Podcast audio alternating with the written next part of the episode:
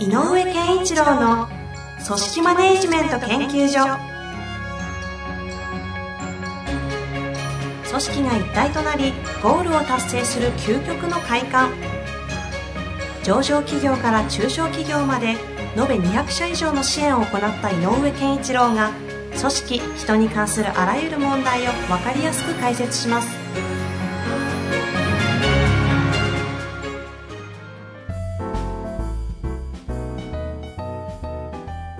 こんにちは、遠藤和樹です。井上健一郎の組織マネジメント研究所。井上先生、本日もよろしくお願いいたします。よろしくお願いします。さあ、今日も行きたいと思いますが、はい。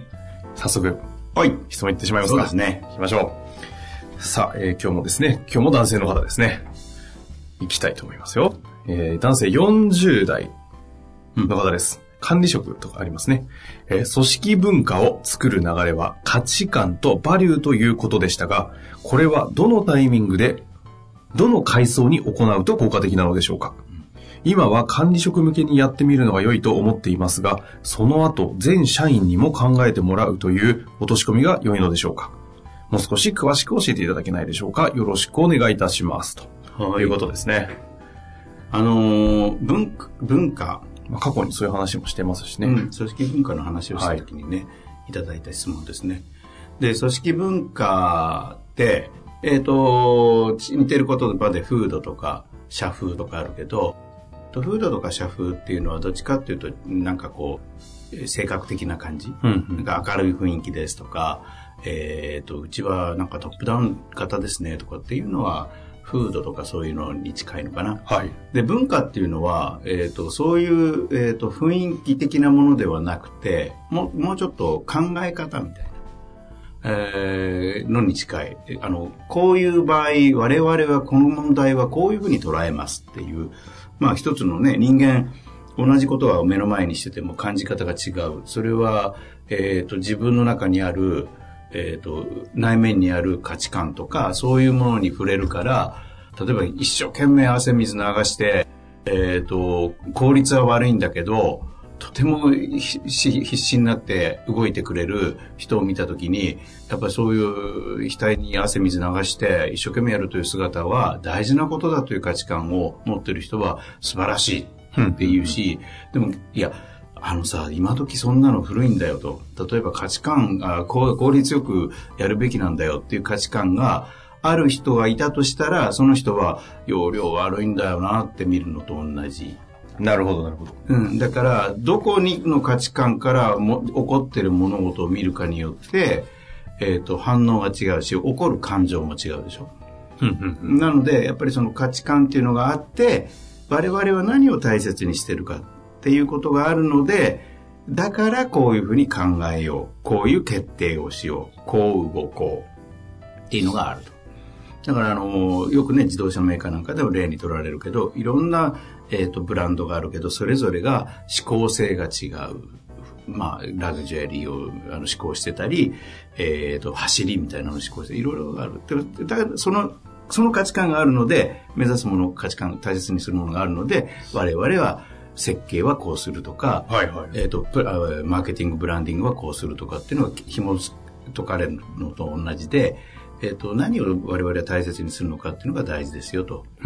で、そこを、えっ、と、語った上で、そうすると、じゃあ、あ僕がよく言うね、あの、サントリーの例じゃないけど、やってみながらっていうことをみんなで大切にしようとか、いやいや、おあの、臆するなとか、えっ、と、例えば、もっと安全性が高いあのところであれば、えっ、と、指差し確認も絶対的な重要な行動基本だし、うんうんっていうようなあ流れが出てくるよねと。あのね、それこそ、あの、JR の標語にさ、やってみながらって書いてあったら怖くてしょうがないね。乗れねえよ、みたいな。乗れないよね。だったらそれ、それこそ指差し確認とか、あの、なんとか点検とか面、白いですね。うん基本コードがはいはい重視されてる方がいいわけで、うんっていうようなことが起こる。なので、えっ、と、まずは、行動規範としてっていうと、ありとあらゆる言葉が積極性とか自主性とか挑戦とか、もうたくさんの言葉があって、みんなそれどれもがあの欲しくなるんだけど、やっぱたった一つ大事なものは何かって考えて、シンプルに出すとしたら、やっぱり何僕たちは大切にしてるんだっけ？って。うん、例えば我々みたいな仕事で言うと企業の問題解決のお手伝いとかっていうのがもしあるとしたらそれだって自分たちが解決してあげるよっていうスタンスの場合と,、えー、と解決する思考のお手伝いをするっていうスタンスでは、対あの接し方が違うと思うのね。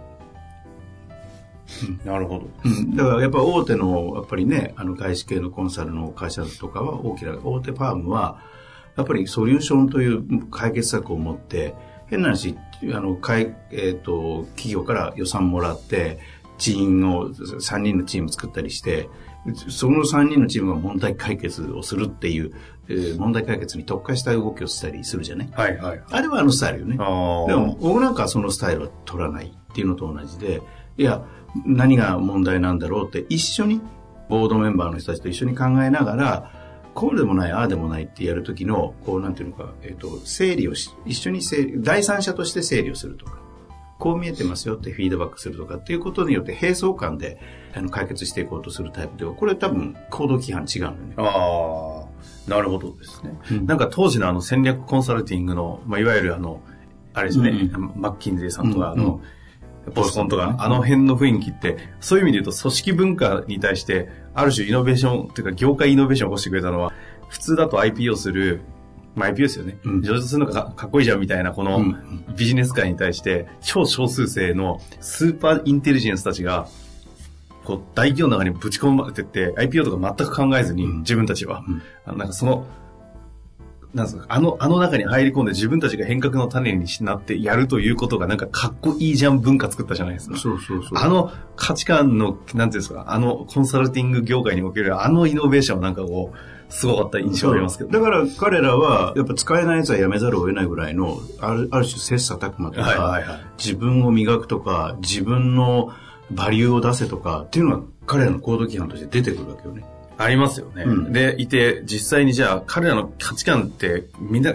一緒かっていうと、もう、個性バラッバラで、ただその点においてだけは全員がフルコミットしてるけど、あとは何でもよくねえぐらいの雰囲気を持った時に、なんか、今の社会のもそうですけど、なんとなくこう、よく言う俗の話でも価値観多様化してるじゃないですか。うんその中において、価値観とバリューの教育をしようとすると、なんかこう、現実の話と、上がやろうとした時って必ずその価値観はこれだからっつって、こう決められた文言をみんなで暗唱するとか、なんかそれを、なんていうか、それについて考えるワークショップしてみるみたいになって、なんかこうズレ感があるみたいな、なんかこの辺の実情というのは、井上先生はどのように？あの、それがまさに今回ね、あの、管理職からやった方がよくて、下の方はどうしたらいいでしょうっていうはいはいはい話につながってくると思うんだよね。で、僕はまずは、えっ、と、いわゆるボードメンバーというか、経営者たちは、やっぱり絶対語るべきだし、ん。我々は、だから、あの、粒が小さ、粒が大きいんだと思うんだよね。上が語る行動規範の、えー、と流れって。もっと、もっと対処交渉、えっ、と、抽象度の高いところで、えっ、と、例えばその、うーん、なんだ、あの、パタゴニアみたいにさ、うんとにかく地球の環境を真剣にガチで考えるみたいなことを、ことを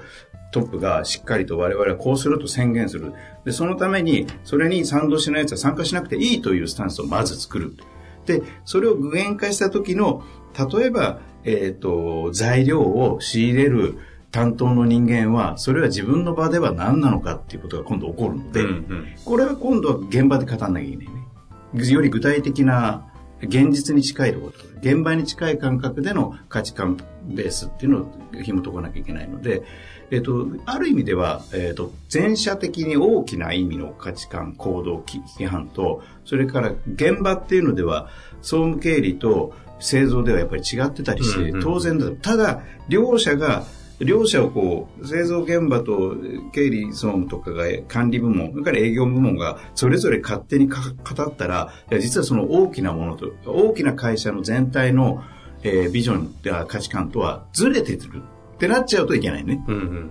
あの例えば製造なので、えっ、と、コストを意識しますって言ってるけど、いや、上はコストかけたって安全、えー例えば環境に優しいものを作れって言ってたらこれ合わなくなっちゃうね。うんうんなので、その、でも製造っていうのだけで考えると、えっ、と、効率とコストとかっていうのはすごく大事な、えー場面であるの、場所であるので、そういうことをかけ、掲げがちになっちゃう。はあはあ、なだから上に大きなものがあるって、このための我々はっていう各部門が自分たちが大切にすべきは何か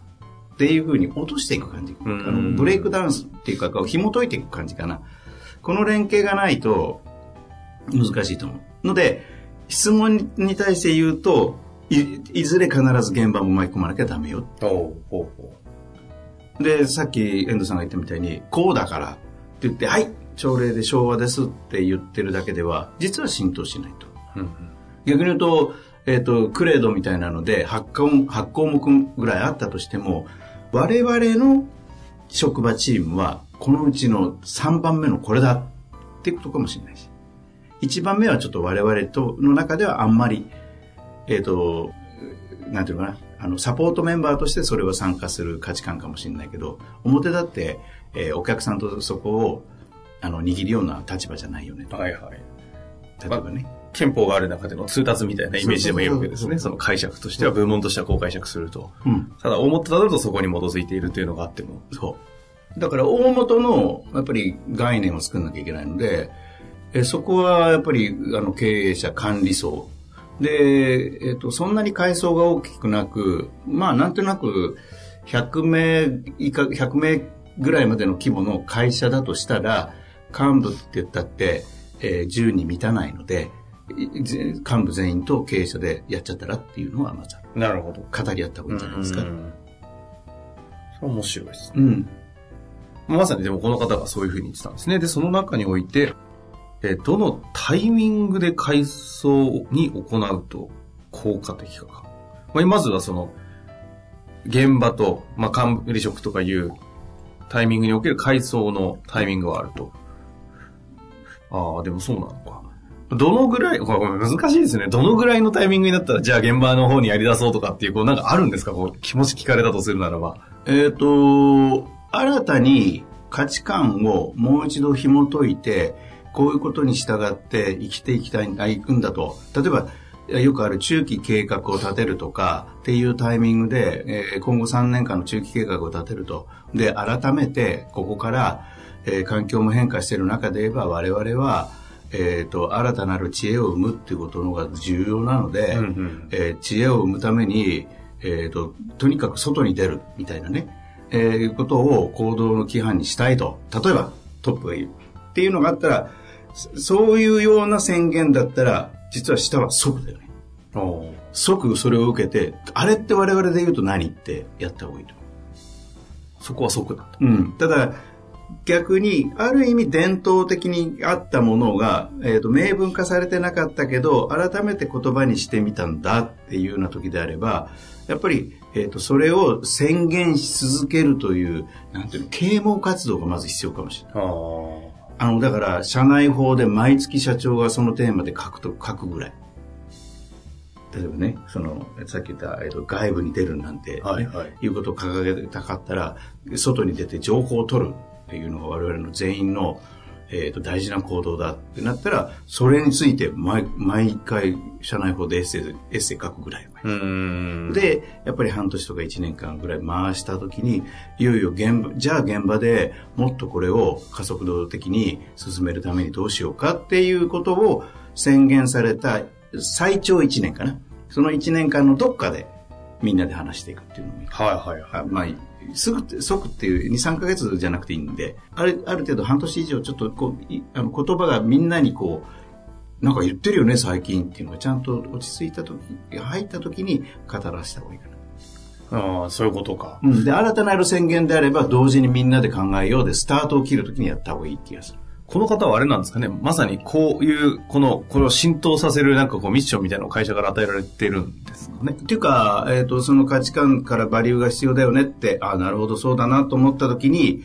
まずは価値観とバリューと言語化しなきゃいけないっていうところに今いるんじゃない？なんで幹部あの管理、えー、管理職とか上の方でまずやろうということをやろうとしていて、言語化されたらさてどうしようっていうことを思ってんだと。ああ、そうか。うん、これはあの、この方が管理職向けにまずスタートする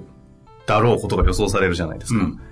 なんかすっごい現実的な、もう、むちゃくちゃ具体の話において、まずアクションとしてできる、やることは何なんですか？これはまず、あの、トップと握るかだけ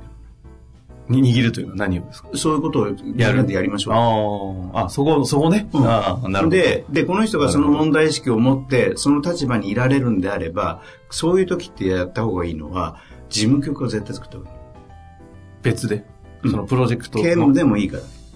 で、経営企画みたいなところがあったら、そこの人がまずは人事務局になるのが一番いいとは思うんだけど。事務局っていう存在は必要で、なぜかっていうと、えー宣言経営者が宣言したと同時に事務局を発足するということは、えー本気度が見えるのと、はいはいはい。と全ての進行を、えー、と人任せじゃなくて誰かが当事者になって進めるということができるから。だから例えばじゃあ幹部でブレストしましょうというのを誰が仕切るんですか？誰が段取るんですかっていう時にやってくださいねじゃダメだし、うん。それ人事の仕事なの総務の仕事なの。いや違うよ。営業部長が取締役なんだから営業でやれよみたいなね。ことが起こってはいけないので事務局のメンバーでこれはプロプロジェクト型でもいいや。あのいろんなセクションから入っててもいいので。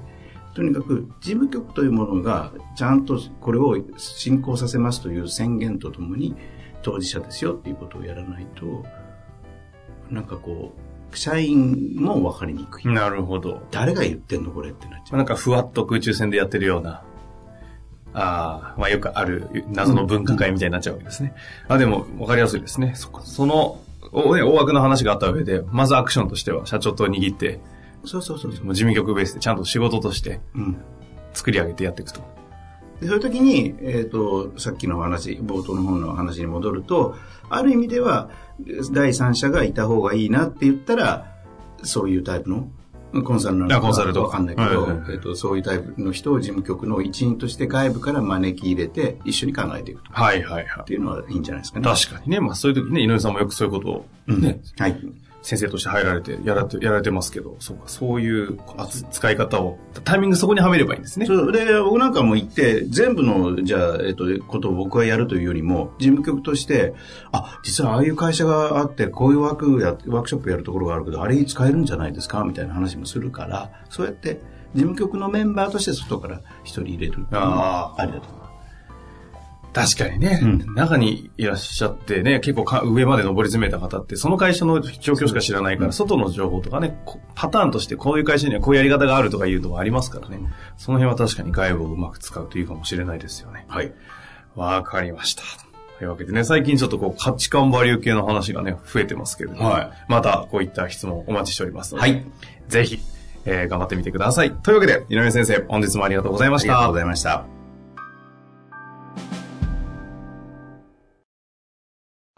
本日の番組はいかがでしたか？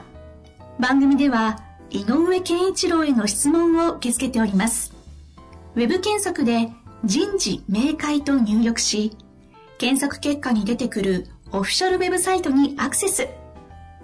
その中のポッドキャストのバナーから質問フォームにご入力ください。また、オフィシャルウェブサイトでは無料メルマガや無料動画も配信中です。ぜひ遊びに来てくださいね。